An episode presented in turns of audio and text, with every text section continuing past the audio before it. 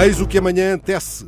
Mas fixemos esta imagem. Podia ser a imagem do dia. Ciclistas pedalando no Central Park de Nova York e também na capa do El País. O jornal fala em explosão ciclista. Na grande cidade, onde existem 56 mil lugares de estacionamento para bicicletas e 2.200 km de ciclovias, há 1 milhão e 600 mil bicicletas. A República conta que as vendas de bicicletas estão a ter grande pedalada em todo o mundo, mas os custos, claro, também levantaram o selim. Sugiro que procureis uma outra imagem ainda para encher de humanidade este dia e os dias todos.